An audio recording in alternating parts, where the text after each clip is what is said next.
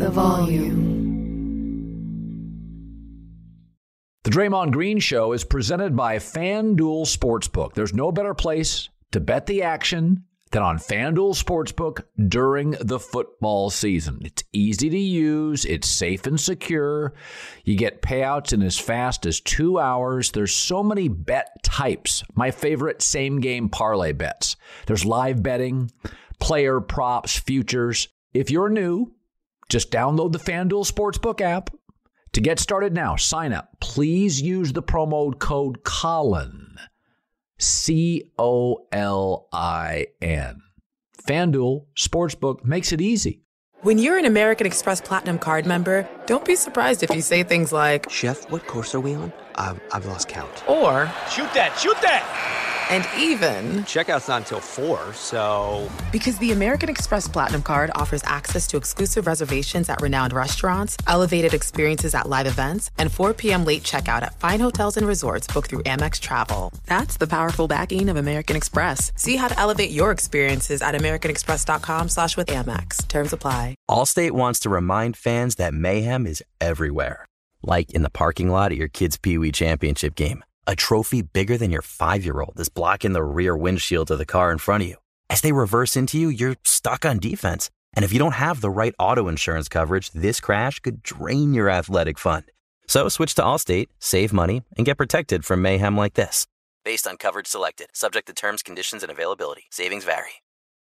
Welcome back to Dealing Together. First caller? I bought three sweaters to get the fourth free. Oh, you got fleeced. Next caller. I traded my old Samsung at AT&T for a new Samsung Galaxy S24 Plus and shows my plan. That's not a bad deal. It is not. Our best smartphone deals, your choice of plan. Learn how to get the new Samsung Galaxy S24 Plus with Galaxy AI on us with eligible trade-in. AT&T. Connecting changes everything. Offers vary by device, subject to change. S24 plus 256 gigabyte offer available for a limited time. Terms and restrictions apply. See att.com slash Samsung for details.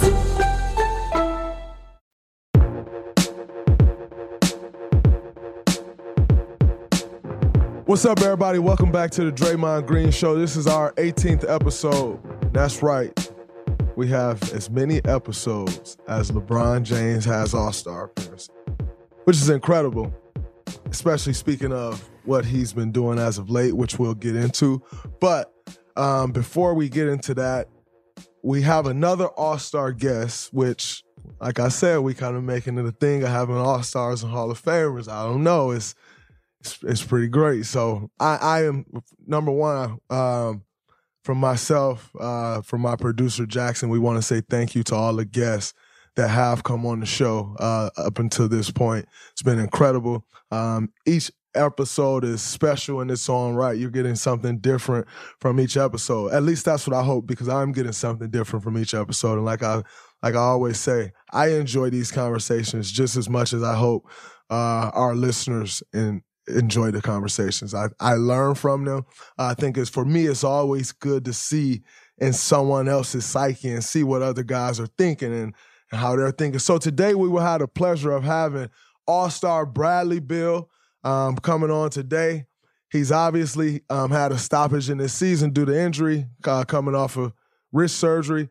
Uh, but uh, more importantly, in my opinion, one of the most underrated guys in the NBA. Like if you look at Bradley Beal and what he's done in his career, if I'm not mistaken, um, actually I am not mistaken, I am certain, he's a three-time All-Star. If you know anything about basketball, Bradley Beal's in his 10th year, you think Bradley Beal is has way more All-Stars appearances than three. And so that's why I say he's one of the most underrated players in my opinion. If you play against him, you know you getting a bucket. However he can give it to you, however you want it, Brad Beal give you that. Off the dribble, off the catch and shoot, off a pin down, in the post, to the cup. He's giving you that. So I'm excited to have Brad Beal on. Obviously, uh, you know, he has a player option coming up this summer. So we'll talk a little free agency. We'll talk what he's seeing and thinking for his future. As we all know, that's important. And I mean, do you see the movement that's going on in the NFL? If the NFL never has movement in their offseason, ever, like guys getting traded left and right, that it never happens.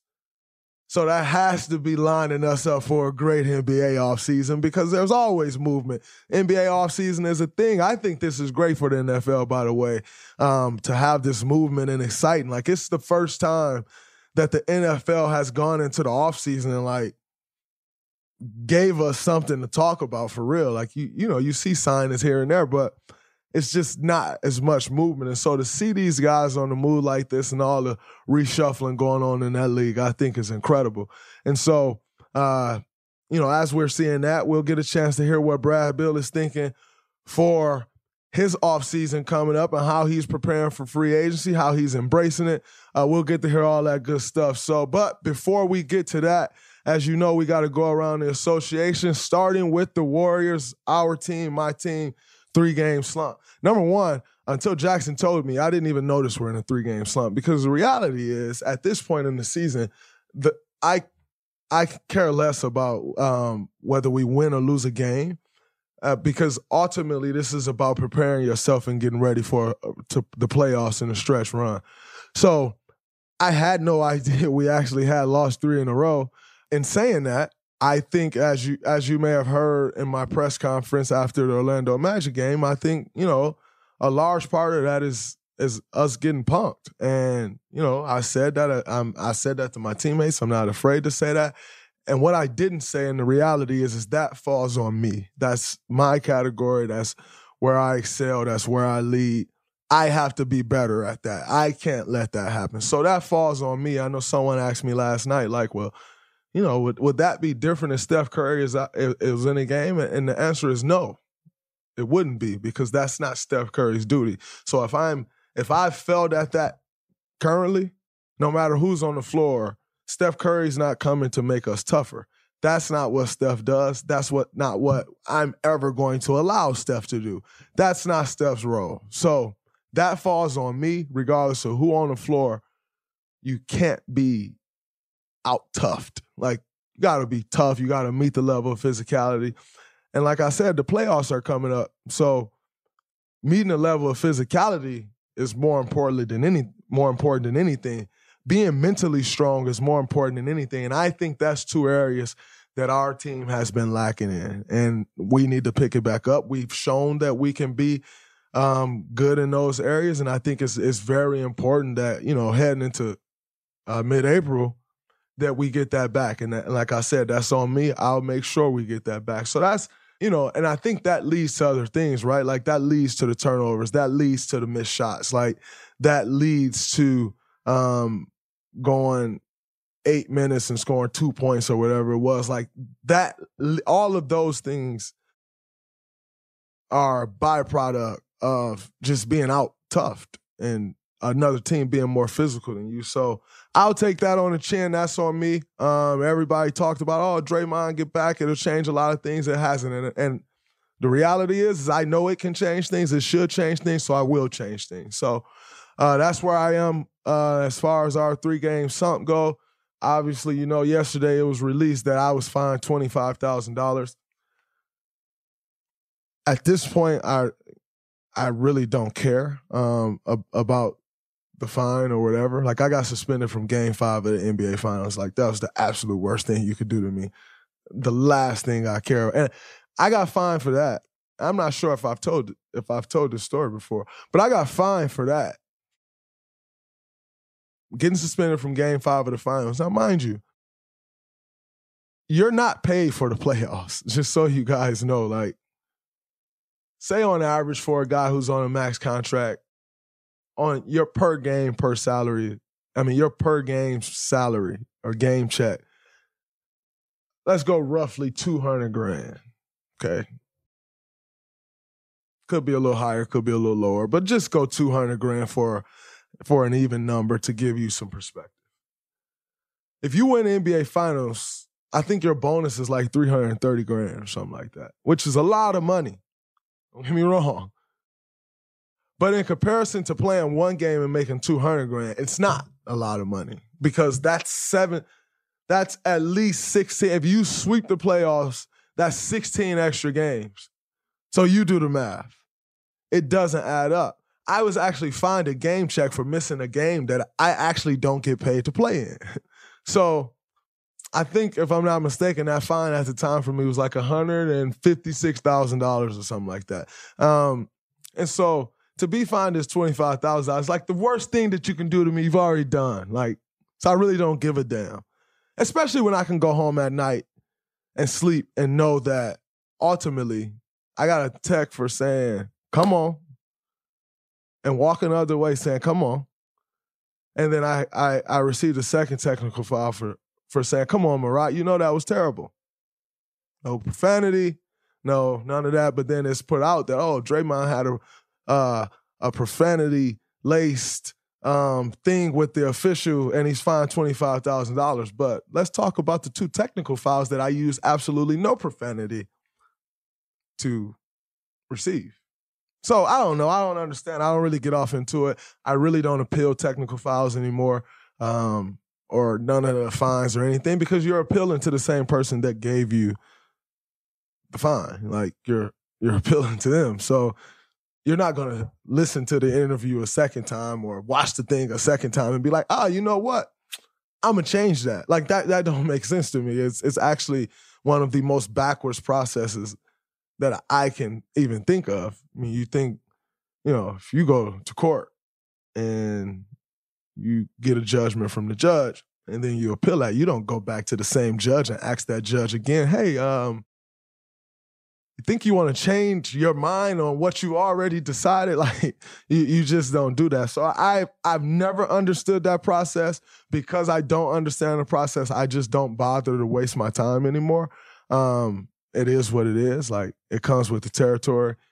Like I told them, probably not. It's, 1000% not the first time that I've been fined. Um, as I think at this point now, I've probably been fined over north of a million dollars in my career, somewhere close. Um, it's definitely not the first time I've been fined.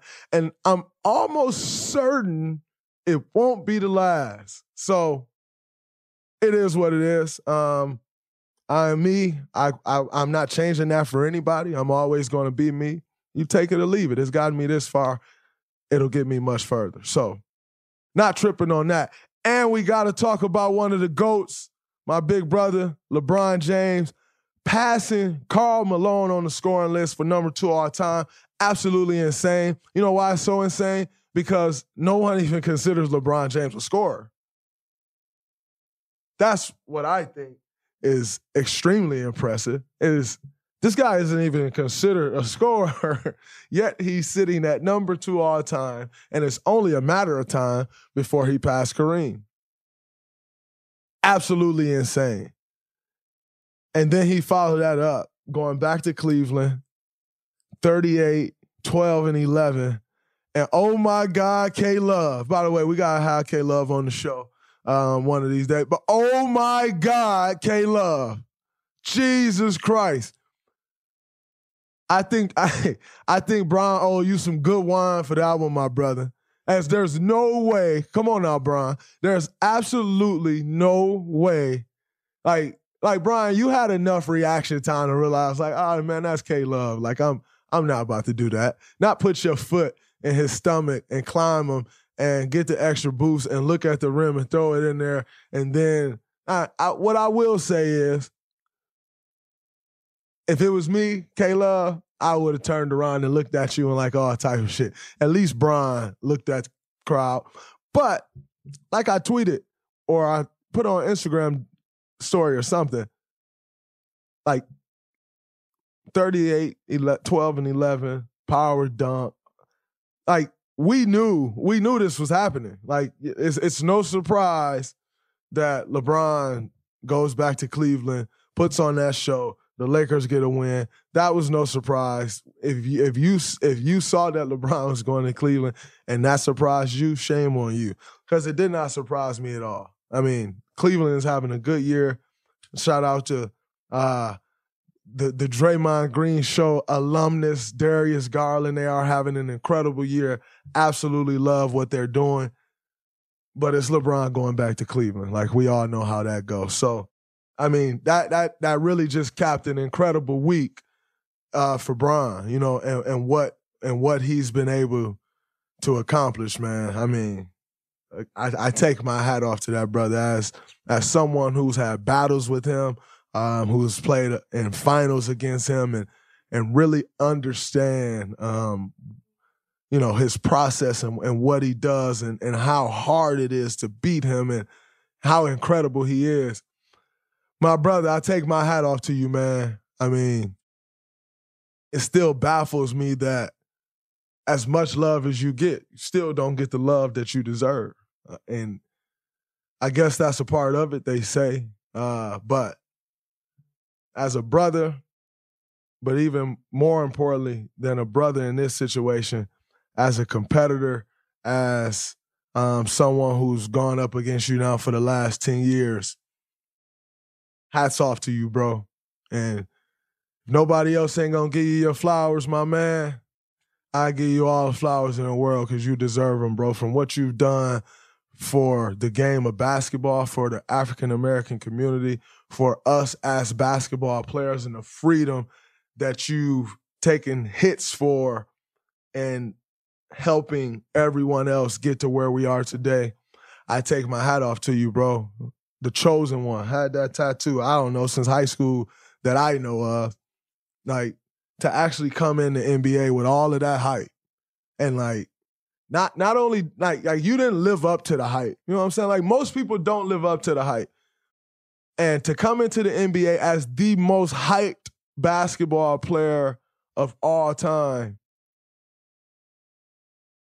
and to exceed the hype, to exceed what they thought you were going to do and they thought you would be one of the best, to exceed that is absolutely incredible. And the way you exceeded as as as incredible as it is as a, as a basketball player that you are, you've exceeded that in business. You've exceeded that um in like I said, changing the way we operate in this business. Uh, you you've achieved that by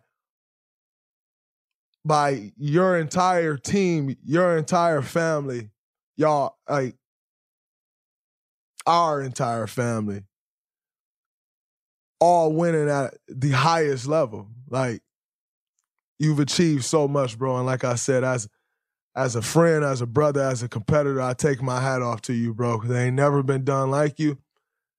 And I don't know if in, in my lifetime it'll ever be done again. So to be able to witness that, it's been incredible, bro. And saying that, still trying to kick your ass. But no doubt, man. Congrats to LeBron, second all time probably in 50 more games or so, 50 or 70 games or so, he'll be first all time. And I can't wait to see that. And I hope Steve Kerr, I'm throwing this out there right now. If LeBron James is passing the all-time scoring record and we have a game, I'm going to LeBron's game and witness history. So that's what we doing, Coach Kerr. So if if LeBron or not if when LeBron passes Kareem gets to number one all time, does that make him the GOAT? What's he gotta do to be the GOAT? You know, you know, every everyone talks about um, when LeBron passes Kareem, does that make him the GOAT? I don't think him becoming the number one scorer makes him any more of the GOAT than he already is. I think what what I don't like to get into is like, oh, is LeBron the GOAT over Michael Jordan? No. LeBron is a GOAT, and Michael Jordan's a GOAT. And they're both incredible, and they never played against each other so how can we ever settle that? Like it's all subjective, and I hate that in sports. Like no no one's running around talking about well, Google's a better company than Apple, or Apple's a better company than Amazon. No, we all just appreciate those companies for what they bring to this world. But yet we get in sports and we get in basketball, and it gotta be LeBron James against Michael Jordan as the GOAT, and who's the best. They're both incredible. They're both great. They're both GOATs. So to get into this whole thing of like, is he above this guy or not? No, they both goats in their own right, and I appreciate and respect those guys for that. And I don't really want to get off into who's better or who's not. They both are incredible in different eras. I think you can appreciate uh, particular things about both of their journey. And they're different from each other. You know, you can appreciate how LeBron has been able to do this for 19 seasons. This man is leading the NBA in scoring in his 19th season. You can appreciate my MJ taking off a year and a half or two or whatever it was and coming back and running off three more championships. That's incredible. And so when when talking about the GOAT and which one is like, man, that's bullshit. Like, I respect both of those guys. I appreciate both of those guys. And at some point, I hope this world of basketball catch up and appreciate that as well. Hey guys, this is Matt Jones, Drew Franklin from the Fade This podcast. We got a great episode coming up, picks in all the sports, football, basketball, we do them all. But here's a preview of this week's episode. Nothing to do with anyone personally, but Creighton is the team every year that the nerds, you know, the basketball nerds, they're like, you know, who's really good? Creighton. You know, watch Creighton. They play, and I'm like, I don't want to watch Creighton because I agree with Shane and the dude today. Creighton's never going to win anything. Stop talking to me about Creighton. They're not never the, gonna, not the not the Big East tournament. They're well, I mean, they could maybe they win the Big East tournament, but it'll only be luck. But like they're always like, you know, a sleeper team that go like that guy who I told you had eight title teams. One of his title teams was Creighton is not winning the national championship. It's yeah, I don't not, have them doing that. That like that's why do we all have to act like Creighton is a is a is a good team? Creighton's like the band they all say you should know if you really knew bands. and then they're never at any of and the. then they're never, yeah, exactly. And it comes time for the Grammys, and they lose out to like you know Lil Durk, and you're like, see, I knew Lil Durk was better. Why are you? T- why are you telling me? See the whole time. And this episode was brought to you in partnership with DraftKings. To hear more, listen and subscribe to Fade This on iHeartRadio or wherever you listen to podcasts. An epic matchup between your two favorite teams, and you're at the game getting the most from what it means to be here with American Express. You breeze through the card member entrance, stop by the lounge. Now it's almost tip off, and everyone's already on their feet. This is gonna be good. That's the powerful backing of American Express. See how to elevate your live sports experience at americanexpress.com slash with Amex. Eligible American Express card required. Benefits vary by card and by venue. Terms apply. Hey guys, LeVar Arrington here to tell you the national sales event is on at your Toyota dealer, making now the perfect time to get a great deal on a dependable new Toyota truck, like a rugged half ton Tundra. Workhorse by nature, powerhouse by design. The Tundra combines raw capability with premium comfort and advanced tech to fuel your wildest adventures.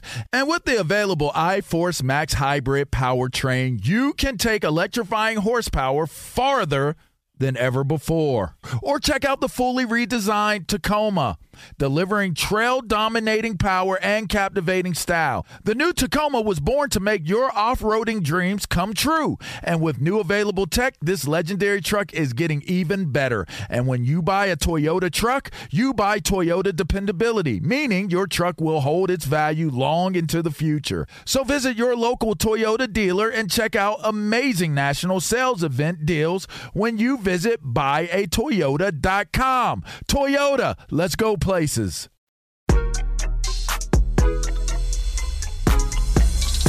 Man, this is becoming a show. You you, you almost you you gotta be like doing your thing to come on this show, man. I'm honored to welcome this next guest, uh, three-time All-Star, freshman of the year at the University of Florida, all SEC first team, all freshman first team, uh, National Gatorade Player of the Year in 2011 in high school. But this guy went on to be the number three draft pick in my draft class, matter of fact, which I must tell him I'm still pissed off about everybody who got drafted before me. I'm still upset at, and he is one of them. Nonetheless, he is one of the guys that did validate that he was supposed to be before me, and I'm cool with that. I can live with that. But there's some guys on there that shouldn't have been before me. This is not one of those guys, you know. So I am honored to welcome this next guest, three-time All-Star Brad Beal. What's up, my brother? Dre, it's a pleasure. It is a pleasure, my brother. How you feeling? I, I I'm feeling great, man. I appreciate you coming on. We, you know, we we've been having this streak of all stars and Hall of Famers, and you know, like real guys. So I'm, I'm, I think I'm starting to get to the point now where, like, man, if you ain't got no accolades, I don't know if you can come on the show. I got Brad Beal on the show. We doing it. You know, it's funny you you was mentioning my accolades and all that, but in the draft class, and one thing I always admire about you is that you keep that chip on your shoulder about everybody that was drafted ahead of you. And Dre, your Absolutely. resume is way steeper than everybody else in our draft class, bro. So hey, I, we trying to catch I up to you. appreciate You, me? you already know that. I appreciate that, bro. No, honestly, honestly, I still, I still think back to that draft class, and like, I'll keep it all the way G with you. I go through it all the time, and I'm like, nah, these guys ain't before me. Like, there's a there's a few guys in this draft class who I'm like, all right, like no problem. It's Yeah. you, it's Dame, it's AD. But then you get much deeper than that, and I ain't, I ain't going much further than that. You know what I'm saying? Like, you know, those three guys I, I can Right. respect. I respect the work put in, I respect the resumes. You know what I'm saying? Guys really doing it. And but it was a lot of guys in that draft who I, I didn't think they should have been before me that night, and I for damn sure don't think they should be before me now. Listen, So you showing it every night, so I ain't listen. We, we already know how they work. We know Absolutely. I appreciate it, bro. No, but uh, first off, how you feeling? Obviously, uh, you had the wrist injury. How how is your recovery going with that? So it's been good. I had wrist surgery literally on a deadline day. So February 10th, I had wrist surgery. Um, it's been four weeks since then. I just got my cast changed out. I got another six weeks in this cast. So it's going to be 10 weeks total. I'll be in the cast. Get the screws out hopefully around April 20th, mid April. Um, and then after that, I'm good to go. I'm back rehabbing. Hopefully another month after that, just getting the strength back in the hand. Um, and then I would say about May, June, I should be I should be back to to myself. So it's been good. There's been no setbacks, no problems. You know, it's just getting used to being around, walking around, doing everything with the cast. Luckily, it wasn't my shoot hand, so I'm good. Absolutely, and and, and speaking of that, obviously, you know, most guys like I, I've never hit free agency, uh, and to be quite honest with you, I've I've never wanted to, um, you know. But for most guys, you know, you get injured during a contract year, and and you don't know what the hell going to happen. Obviously, your situation is different. We all know who Brad Beal is. We all know what Brad Beal is bringing to a team, and there will be 29 other teams knocking at your door if your one team did, if your team that you're on didn't want you due to injury. That's not quite the case for you. But in saying that, I think even for my, you know, for myself, I could speak from my own, um, from my own personal self. When you go through an injury like, you know, anybody, I still have doubts of like, man, are they still going to want me? Like, did did you have any of that once going through the injury, or or the whole time were you just like, no, I'm all right. Like I know what I bring and I'll be fine. No, I never had that mindset. You know, uh, we always know that you always keep it in the back of your mind that it's a business. You know, teams are going to Mhm. operate the way that they fit best. Um, but we always had constant communication between the front office and I. So like it was never no no BS. It was nothing, you know, under the table, nothing that I didn't know about, or you know, something that oh, you know, we're not gonna we're not gonna hold our extension that we have now on the table you know, because you got injured. Like the extension's still on the table right now. And then, you know, they never said anything about moving me at the deadline either. So the constant communication was there. That's what I respected. Um, but like you said, not everybody gets to be in that position, you know. So I'm definitely Mhm. fortunate, you know, to put the work in and, and to be fortunate enough to be in a position I'm in now to kind of have a little bit more control in that. Absolutely.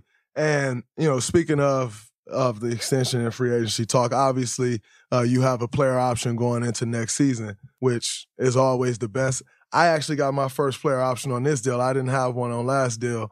I really didn't even know it was a possibility last time, but I got a player option on this deal, which is always the best. I think, and you know, it's it's it's protection for the player. If Right. if you having a shit season, then you opt in. If you having a great season and you got a market, you opt out. And so I think that's a great position to be in. But obviously, there's been a lot of talk around you and your situation. I actually respect what Washington has done in not making you a part of trade talks and and and um, telling you that they're not shopping you at all because the reality is that's a risk for a team to take with you at a player option and you can possibly walk for nothing. Right. Now we hear the rumors all the time. We hear just yesterday or two days ago, we heard that the Heat want you really bad. What's been your mindset about going into this next free agency? I mean, if if you decide to opt out because you you haven't been in this position either. Exactly. So it's just like you. Like I just I'm kind of embracing everything, right? So like I'm mm-hmm. not upset about the rumors. I'm not upset about, you know, teams wanting me. Like that's I feel like that's a good thing, right? We we put in the mm-hmm. work and you know, we're wanted by a lot of people, not just where we're at. You know what I'm saying? And I think that just speaks volumes to the type of players we are and you know what we're able to do onto the floor, you know, on and off the floor and the impact we can have. And so for me, I just embrace it all. Like I know it's it's a lot of noise. I know it can be distracting at times, but I always had a bunch of OGs and a lot of people who I've had a lot of teammates. This is my 10th year. I've had a lot of teammates in and out, you know. So mm-hmm. they are telling me, you know, what it's like at other places, you know, compared to where I am, you know. So I kind of get that feel and I get a little bit of that interest, but you know, just like I know, it's nothing better than, you know, grinding it out and kind of doing it on your own. You know, and Absolutely. I also love and respect the fact that Washington, like you said, hasn't been shopping me. They're not saying, oh, you know, we're out listening to what teams are like. As soon as they call, they're hanging up the phone, right? So like, I respect that part of it, you know. Um, and and it's kind of funny. Like I've I've never been a free agent. It's kind of reminding me of college recruiting. Like I hear every single game somebody's recruiting me, somebody's like tagging on me, like whether it's a another player, whether it may be a coach or whoever it may be. Like some, you know, somebody's chit chatting. Like, be what you mm-hmm. want to do to summer, what you're doing this summer. So it's been I embrace it, bro. Like I don't shy from it. Like I love the fact I have constant communication with Washington, so I know what's going on. There's no there's no gimmicks, right? We know which path we're going down, and we're making the moves to do that. And it's a matter of if I'm comfortable. Like I've never been in a position to where okay, I hold all the chips. I can really make any decision I want. Mm-hmm. I, and I think that's incredible uh, to you know to be in that position. Like you said, that everyone isn't afforded that opportunity. Most guys in this league never experience that feeling, you know, and, and have that opportunity to kind of control their own destiny. But I know you've gone on record a million times. Um, you know, even when we we've talked uh, several times, you've always spoke about like, you know, I, I want to stay in Washington. It's home for me. They drafted me. But my question to you is, with with Washington never, with Washington never um, really attracting big free agents. You know, mm-hmm. we're now in the 10th year of our career. And and it was actually one of the things that I went through uh, with our management last year and just constant conversations we were having about like, hey, you got you have me, Stephen Clay, um, who's been here, I mean, 10 years for me, 11 for Clay, 13 for Steph. Right. You have Andre who left for a couple years. And you have Looney that's really been here you know, through the through the run that we had. Right. What and and then and so we're kind of in this position where like, yo, we got we have two first round draft picks, right?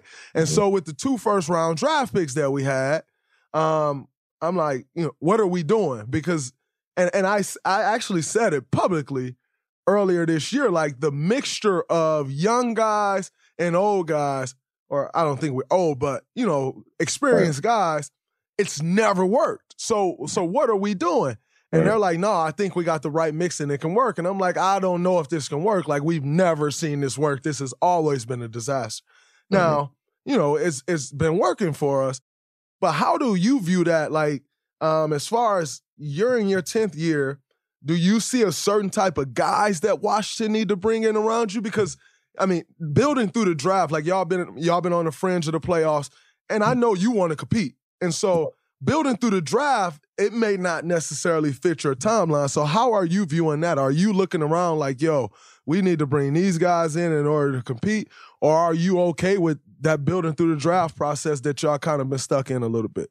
Right. And that's that's kind of where we've been, right? We've always been a team that's kind of been right in the middle of the pack, right in limbo, right? We're either mm-hmm. a few, like we're either a player away or a few possessions away from being a top four seed or you know, a bottom eight seed, you know, so that's mm-hmm. kind of always been our downfall. And then you look at it as like, then when you're drafting in that, you're drafting from, you know, mid late lottery, you know, so those are guys mm-hmm. you're more or less developing versus guys that you're expecting to come in and really make a drastic impact right away. You know, and on top of that, another frustrating thing is, like you said, we have never, probably in the history, been able to attract free agents right? Mm-hmm. DC is a great market. DC is a sport town. DC is an awesome city. Like DC should be desired, I think, by a lot of teams. Mm-hmm. But I think it's it's us shooting ourselves in the foot. We when you don't necessarily win, when you don't necessarily always have a positive light coming out of your locker room, because we've had history of negativity and all that BS coming out mm-hmm. of our mm-hmm. locker room. So that plays a factor.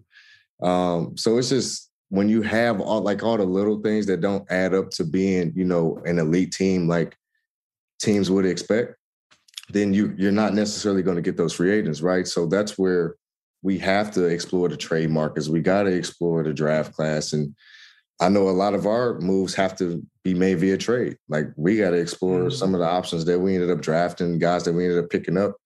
Sometimes we can't give them extensions because we got to move on and try to get something else. You know, so that's kind of been mm-hmm. our position. Do I love it? Not necessarily, um, because you know you always want some type of stability. You want you need to have your core. You know, once you have your mm-hmm. core established, you can find you know guys that you can plug into your system and just take off and run. You know, so it's a little bit of both. You know, we're we're still finding that core. Um, we we have a mix of a few vets, like we just picked up Porzingis in a trade. We got rid of some some guys and we added KP. And you know, we got some we got some size, but now we need to, like mm-hmm. you said, we need to add some experience. We got to have some some guys who who've been in those wars before to propel us. You know, Absolutely. when it's playoff time, they know what to expect. Absolutely. No, I th- I think that's very important, and that's kind of you know that's kind of the space we've been in in the last couple months, where I went out. You have Clay coming back from injury, so he's Clay's been out for two and a half years. The one thing I tried to stress to him before coming back, like yo, just be aware, like, and don't be shocked by once you come back, the league is totally different. Like, like I, I, even told him, I said, I know one of the things you're going to struggle with is everybody nowadays shoot threes.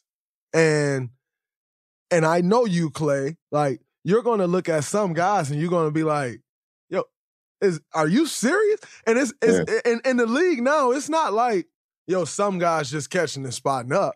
It's mm-hmm. like it's legitimately like uh John Smith will walk walk into a three now.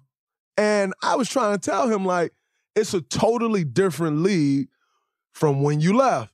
Make sure that you're aware of that and you're ready to adjust. And so I said all of that to say we've kind of been in this space now of lacking experience due to the injuries. And so you got guys with experience going out and now you there's there's the rest of our squad who don't have quite as much experience. And so we've been working through that. And I love the way God's been working through it, like putting their head down and just trying to figure it out. But it's it's a tough thing when you got guys that don't have much experience to lean on. It's a tough task and it's a totally different transition of the game. Like when we got drafted, we had two bigs playing. You remember? Mm-hmm. It was two mm-hmm. bigs. Yes. Four, five, two back to yep. the backs bigs playing.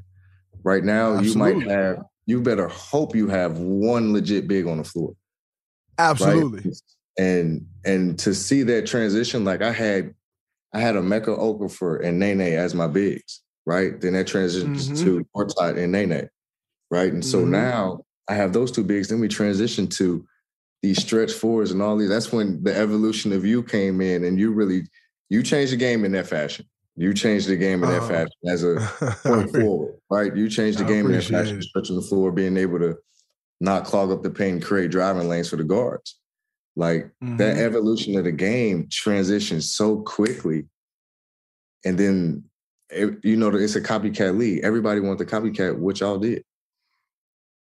And it's Absolutely. so funny because I know that y'all laugh at it and look at like, dang, like everybody's trying it, but you don't have the personnel to do it, right? You don't you you you don't have the personnel to do it, right? You ain't you don't have none of this. And it's just Absolutely. so crazy to see that transition of how we came in to where we are now. And that's just a testament to what you said earlier, like the older guys that's now being more mature, being older vets. Mm-hmm. Like, and now seeing the transition of younger guys coming into it's a, just a totally different, totally different game and totally different expectation. It's crazy.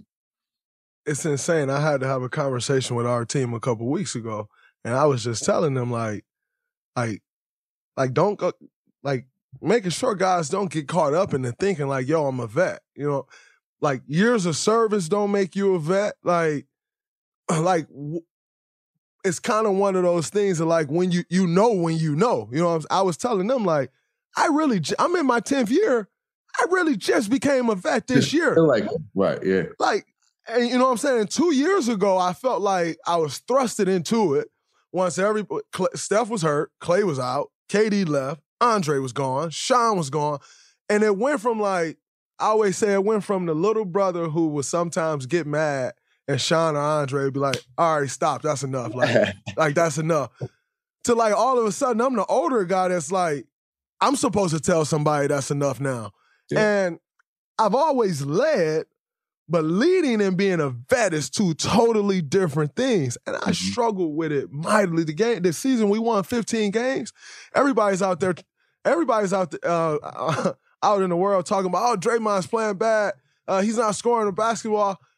Meanwhile, I'm going in every game trying to figure out how do I lead these young guys how as a vet. How like, do I lead these guys, right? I, not even right. thinking about anything else. And so right.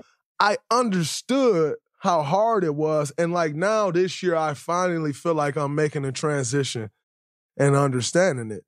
But it's a weird transition to go from the young guys to now you're the elder statesman showing everybody. This is a great point because everybody loves to assume that your best player, the best scorer, is the leader and and the vet of the team, and that's not always mm-hmm. the case, right? And absolutely, a lot of us we take on that that leadership role because we naturally have that leader the leadership qualities, right? But when it comes to being a vet, like that's a lot of stuff even outside of hoops, right? Teaching the young fellas about the game, teaching them how you know to be on time, what to do, teaching them about the financial game like it's it's just so much that you have to pump into and kind of mentor. You become a Absolutely. whole mentor to your teammates. Yes. And the biggest thing I never understood was the impact of like the little things, right? Just going like I'll walk through the locker room and if I don't speak to a young guy, he may think I'm pissed off at him.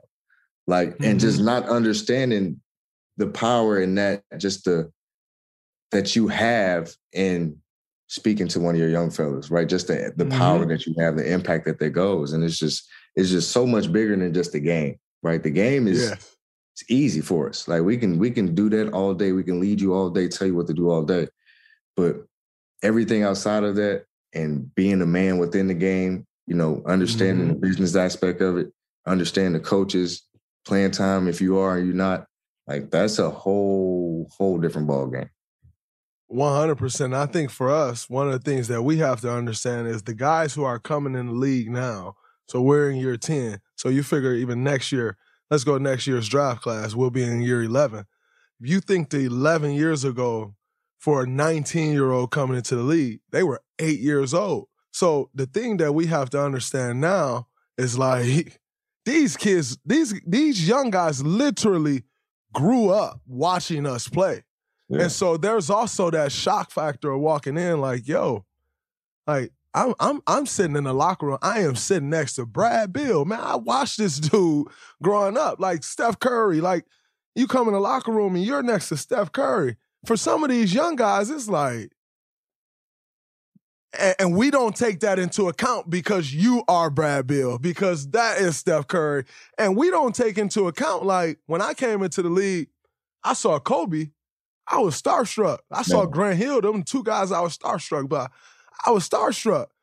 You're now that get you're you're now that guy. You're now Kobe and Grant Hill. Mm-hmm. And these young kids are like the young Draymond that's sitting there watching Kobe whole whole pregame workout. Like, like that's where we at now, and it's a crazy thing to try to wrap your mind around.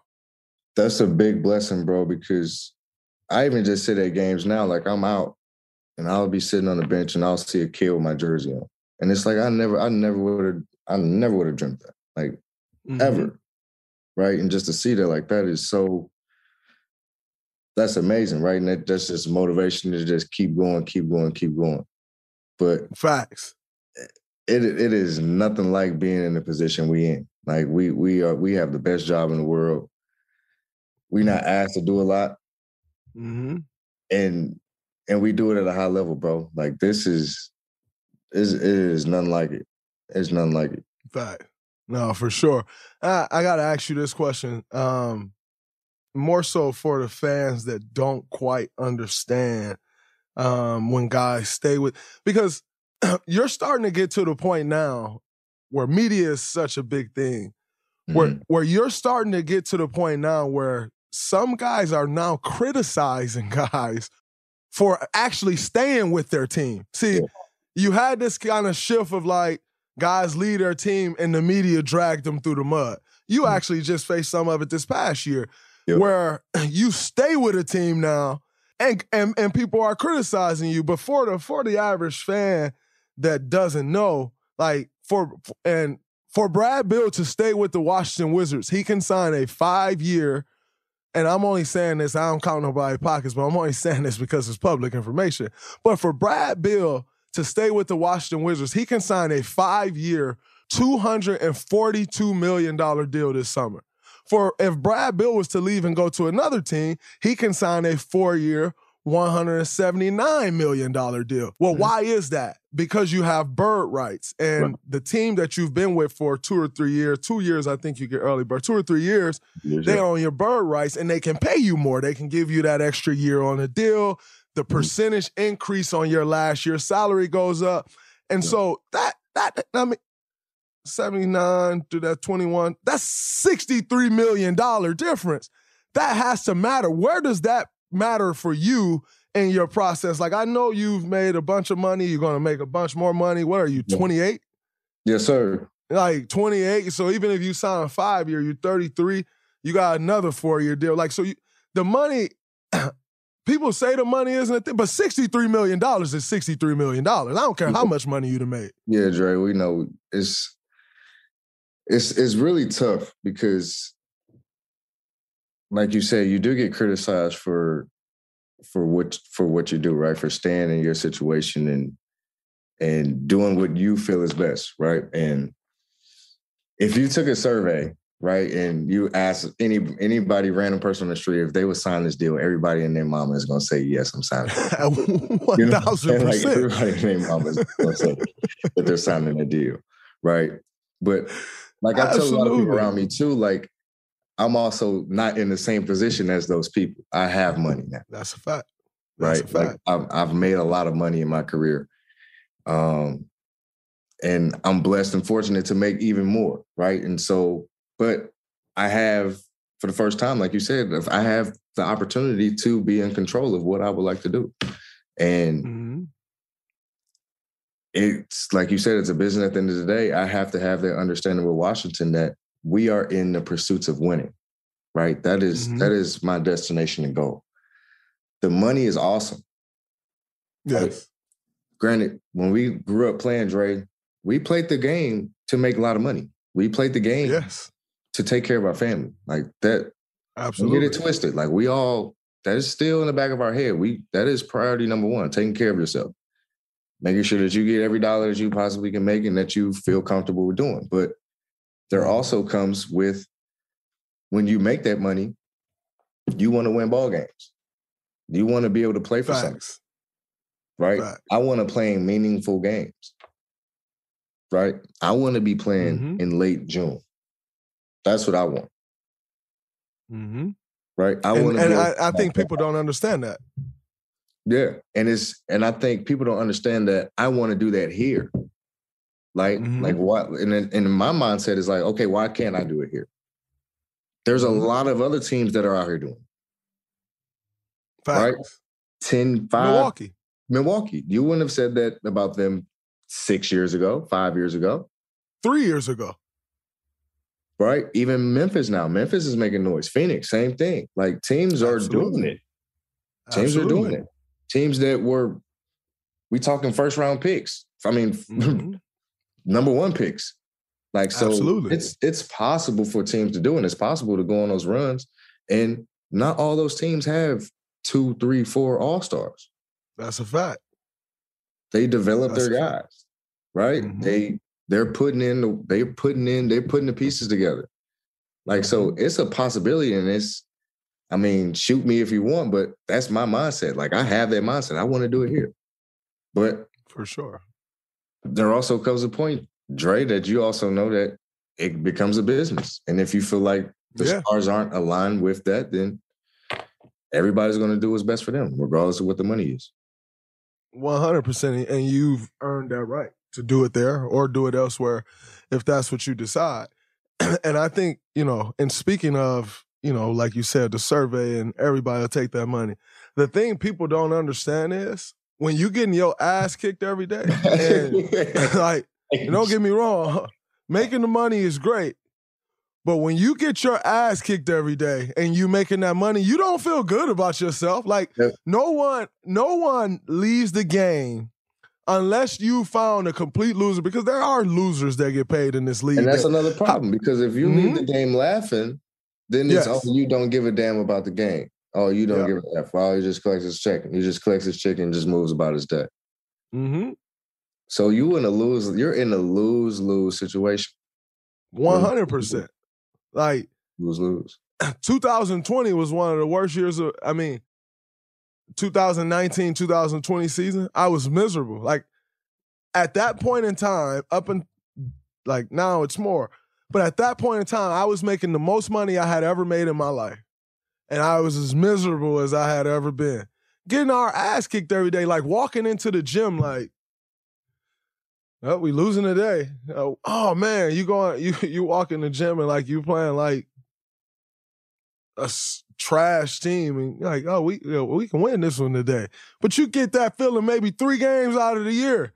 It's terrible, and I don't think people I don't think people really understand how the effect that losing has on you. Like Oh, it's not just about the money. Yeah, it has a, it has a drastic effect on you, bro. And maybe it's my competitive spirit to want to change that. And Mm-hmm. maybe I need to follow my head to maybe wake up when I don't know. but Oh, for sure. we definitely have like that's just a competitive spirit to just want to pursue that. Like everybody wants to win. That's the goal. Yeah. That is Mhm. the goal. Hundred percent. And granted, only one team get to do it. And that's where I think my confusion sometimes in my own head gets caught into why I don't just jump the gun. Right? No, Because for sure. Eh, eh, everybody go through that though. for sure. For sure. Everybody And go through that. it's it is I love being in the position I'm in because I have the advice from my peers and then I have the competitive spirit of me as well, just like wanting to compete against all y'all. Right? I mm-hmm. have desires to help play with everybody. For sure. You know that. Like it is absolutely. That would be remarkable. Like the USA team, that was one of the most fun experiences ever. Just being around so many elite guys sacrificing to who, right? Everybody's Mhm. good. Everybody's really good. Oh, I want to be. I, Speaking of that, trust and believe. I would love to be in around environment around KD, Dre, Steph, and, and going hard, winning games. That would what? Who wouldn't? Yeah, absolutely. Who wouldn't? But it's also just as fun to compete against that team as well. When there's so many elite guys you competing, like that's a that brings the best out of you. That's that is true. That is true. Question, and you've you've played with both of these guys and switching gears just a little bit. Um, I think, in my opinion, there's now somebody challenging that. But in my opinion, you play with two of arguably the most athletic point guards that ever come through the NBA. Now, like I said, there's somebody in Memphis challenging that now. Uh, and no disrespect to D Rose as well. D, we all know D Rose was also in that category as well. But we we got this young dude in Memphis challenging all of that right now. And he want all that smoke. He ain't ducking no wreck. he carrying his guys. I got a lot of respect for for for Ja. But in playing with those and playing with those two guys, and it's two separate questions. Um, one is a lot of people try to make it out to be you and John hated each other, which I didn't, which I didn't really appreciate uh, because we are men, and if somebody hate each other, there's no need for me to hide it from y'all. I ain't got nothing to do with y'all. So I didn't like that people try to create that narrative. But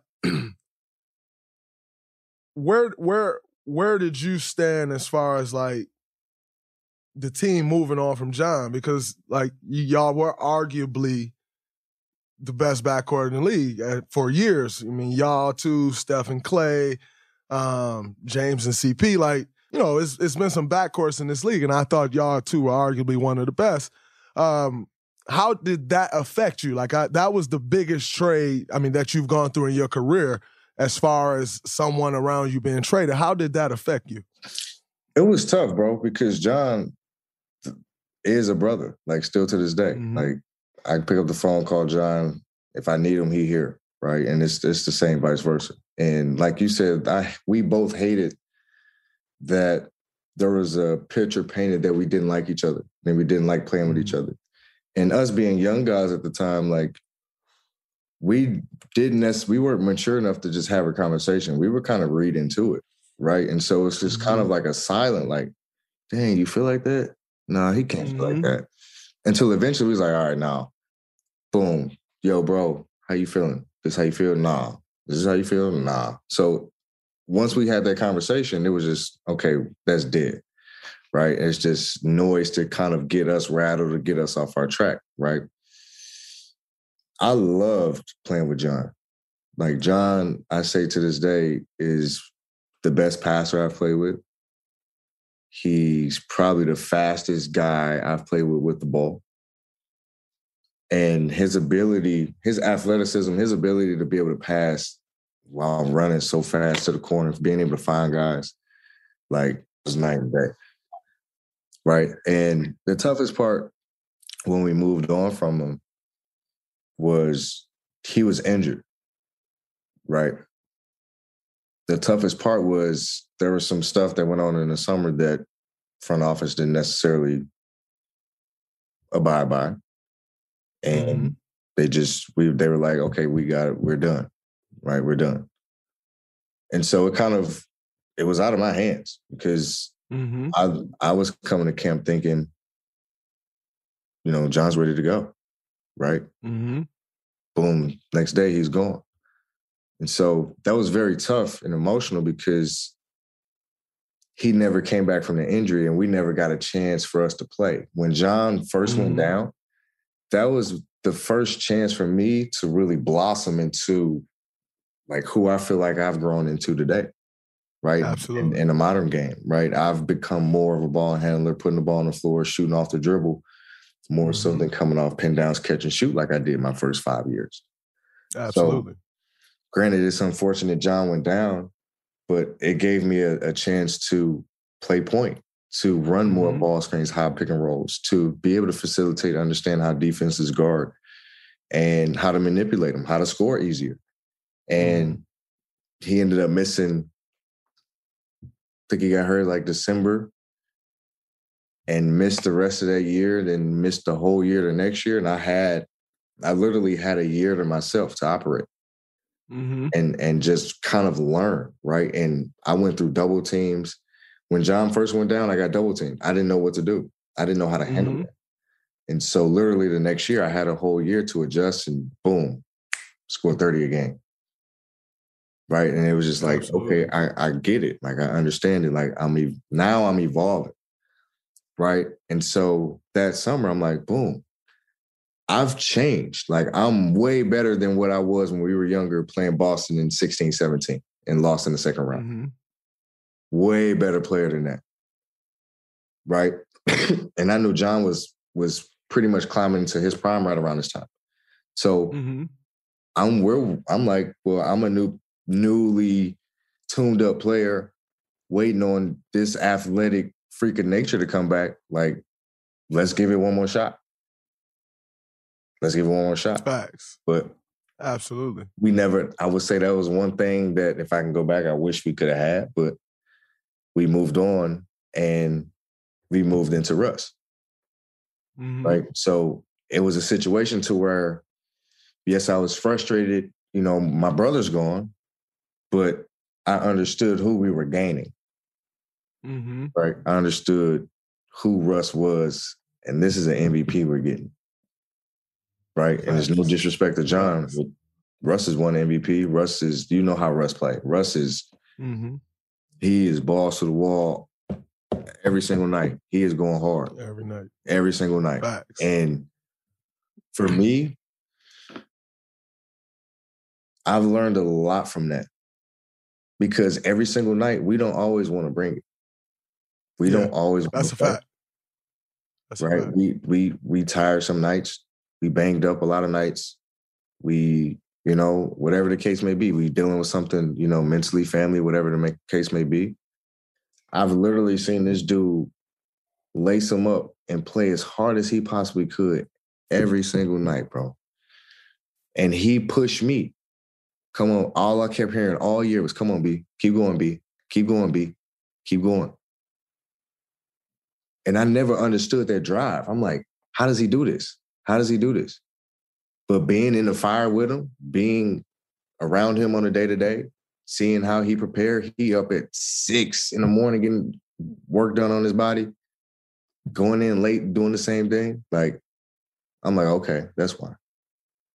Mm-hmm. That's why. No, for sure. and I, I also want to ask um, a follow up question on Russ.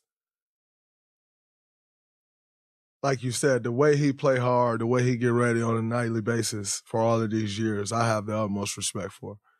Um, that motor that he has is a skill, and I don't think people give that skill enough credit. But having a motor is a skill. Two things. Number one is there's this notion of the way Russ plays to the outside world that Russ is a bad teammate. What I've heard is from everybody who's played with him is he's one of the best teammates they've ever had. Can you talk about Russ as a teammate? And then how do you feel about all the slander that he's getting this year as if he not fucking Russell Westbrook? That shit pissed me off. I ain't gonna lie, bro. It it really it really frustrated me because especially being a guy that played with him now, like the disrespect, God, that shit gotta stop, bro. It's, It's ridiculous. gotta stop because we acting like this man is not a Hall of Famer. Like First ballot. oh, first ballot, first of all. Like let's let's like the way he plays may not be your cup of tea. Facts. It may not be. Facts. And that's okay. Russ ain't gonna shoot a million threes. He's not. Nor should he. Nor should he. Russ is Why? going. Russ is going to play winning basketball. Russ is going to go get rebounds. Russ is going to make assists. Russ is going to take advantage of matchups he feel like he can. That's Russ, Mm-hmm. and he's going to play 100 miles per hour. He's going to play hard. Absolutely. If that's not your cup of tea, don't watch him. It's been working his whole career. You're going to change him in year 14? Exactly. I mean, exactly. you was a That's fan been my it- thing. You was a fan of it six years ago, eight years ago. Facts. He played the same brand of basketball. He plays the same way with every every situation he's been in. He's played the same way. When Houston went to the conference finals, he played the same way. There, what is Mm-hmm. what is? There's no difference. What do you? That is how are you going to change him? That's who he is. Absolutely. I agree. 100%. I, I haven't like, I haven't gotten with the slander. I don't, I, I can't understand it for the life of me. And it's people saying it that like, you have no business slandering Russell Westbrook. Zero. Like, come on, man. Like, you got former players that weren't that good slandering Russell Westbrook. And I, I, I just don't understand it. But, you know, I could talk about this all, all day. I could talk to you all day. But I got one last question for you. Mhm. And that is, and he's having such an amazing year, especially as of the last couple months. But I think it's well documented and well known uh, your relationship with JT, Jayson Tatum. For those of y'all that don't know who JT is, um, I've had the opportunity over the course of the summer and over the course of the last couple years, but really over this summer, to really get to know him. And it was big for me because you you see this guy who is like young and and yet he's now been doing it at this level since he, for five years now since he came in four or five years since he came into the league. And you can get it twisted of like oh he's one of us. You know what i'm saying? And we're at the olympics and i'm just sitting and talking to him and then some of the questions he would ask, I'm like, yo, this dude is a baby, man. Like, he like this dude is a baby. But you think you don't think that because he's so good and he's on the level that we are on, all stars, producing like, and you just like, or shit, in some cases ahead of the level, you know, like, and you just like, man, you tend to think like, no, he's just one of us. But the reality is he's a baby. And I've gotten the opportunity to know him. I've gotten the opportunity to build a relationship with him. And it's one that I cherish. I, I cherish relationships. But the and I'm so excited the way he's playing because him and Jaylen Brown went through a lot of, uh, especially this last year and a half, a lot of stuff like you and John went through. Like, oh, they can't work together, this, that. You got these people trying to create turmoil against them, and they figuring it out, and, it, and it, it makes me happy. But just want to really get your thoughts on on on JT, the season he's having, and where do you see him going um, in his career? Like, what's that next step for him to take? Man, it's crazy. A lot of people don't know. Well, a lot of people do know that we grew up together. So we both from St. Louis. We both went to the same high school. Moms knew each other, like whole nine. And mm-hmm. I would always tell Jayson when he was younger, "You're gonna be a million times better than me. A million. Like, and to see it happening as fast as it is is really crazy. Mm-hmm. Like it's, it's very crazy, right? And to see the success he has, like you said, like I forget that he's as young as he is. Absolutely, it's crazy. He's he's been around me forever, right? I've I've known Jay since he was in diapers. I've known him forever, mm-hmm. and to see him now, he got a he got more. I, am barely growing my beard, Dray. My my shit don't even connect. Jay got a full beard, like and to see him, to see him, to see him grow into this this young man, bro. He's the next face of the league, and I told him that that is your goal. Mm-hmm. Like he has a he has a great support system. He got a lot of people that push him around him, and that uplift him. Mom being number one. Mm-hmm. But I always tell him, Jay, you are the face of this league, bro. You have that opportunity to be the face of this league. Like, don't shy away mm-hmm. from no endorsement. Don't shy away from no no no money thrown your way. Whatever the league want to say they do for do it. Mm-hmm. This is your league, bro. That's like you fact. already playing at this elite level. You need to be getting your name into these MVP talks every year, like because you have that ability. Like that. That's his projection. That is his projection. Like one hundred percent. That's his projection. I agree. I agree 100%. It's funny, I, which I wish you could have gone with us and, you know, and we'll get out of here. But even on the team, like obviously, you know, on our team, the USA team, KD was the guy. Like, but you can see, like, next up is him. And there were games where K leaned to him like, hey man, come on now. Like you you gotta take it now. And and clockwork boom, boom, boom. And I'm just like, yo, this dude got it, man. But it's it's so great to see, bro. I got to run to this game. I appreciate you coming on the show, man. It means a lot. Michael Levine asked me the other day, like, how are you getting guys on the show? Like, they're my brothers, it, man. man. my brothers. I, I, appreciate you, brother. Good, get healthy, bro. And I hope to see you soon, my dog. Actually, we'll be there in a couple days. So yeah, I see we'll you minute. We're gonna get we're yes, gonna break bread. My man. No doubt. All right, love, bro. Love, bro. Man, thank you to Brad. Appreciate Brad coming on the show, um, sharing his outlook um, on his injury, his views on free agency, his thoughts on John Wall, on Russell Westbrook. There's not many guys that can say they played with those two point guards, caliber point guards, all star level, MVP level, extremely athletic point guards, and, and, talk about the differences in between them. I thought that was super dope. I appreciated that. One of my hopes from that interview is that everyone took away what they needed to take away about Russell Westbrook and how the work that he puts in and what he gives to this game and the, the slander coming from like the reality is if Russell Westbrook is not the player that he once was, but he was up until year 14, I think that is fucking amazing, man. And we get into all this TV stuff and and like destroying this man. You got fans coming to the game calling that man Westbrook. Like, if you and Russell Westbrick had a shooting competition, he'd take your life savings.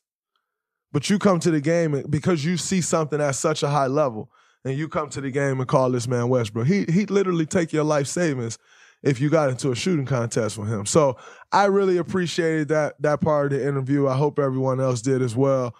Um, until next week, it's been real. Make sure you guys like, review, and subscribe to the podcast, and also subscribe to the Volumes YouTube channel so you can catch all the content. Make sure share it with your friends. We want to keep bringing y'all good vibes, good news, good conversation. That's what we're all about here. So until next week, love, peace, and hair grease. I'm out.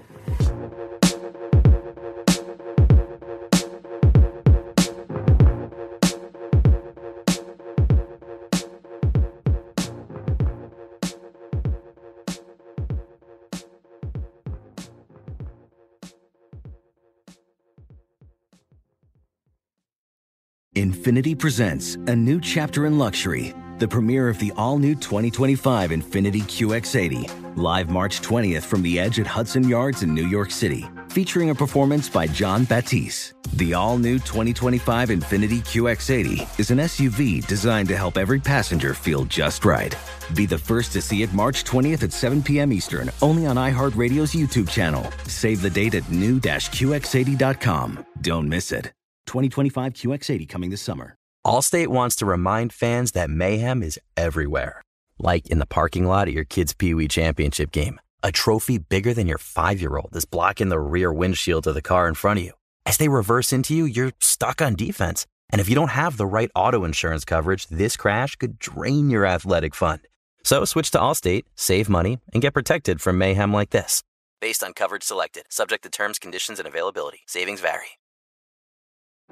Today's episode is brought to you by the American Society of Magical Negroes, a fresh satirical comedy about a secret society of magical black people starring Justice Smith, David Alan Grier, Ann Lee Bogan, and Nicole Byer. As an official selection of Sundance 2024, the American Society of Magical Negroes has been heralded by critics as an uproariously sharp-edged satire and a must-see. Only in theaters this Friday. Visit the American Society of Magical Negroes film.com to get tickets now.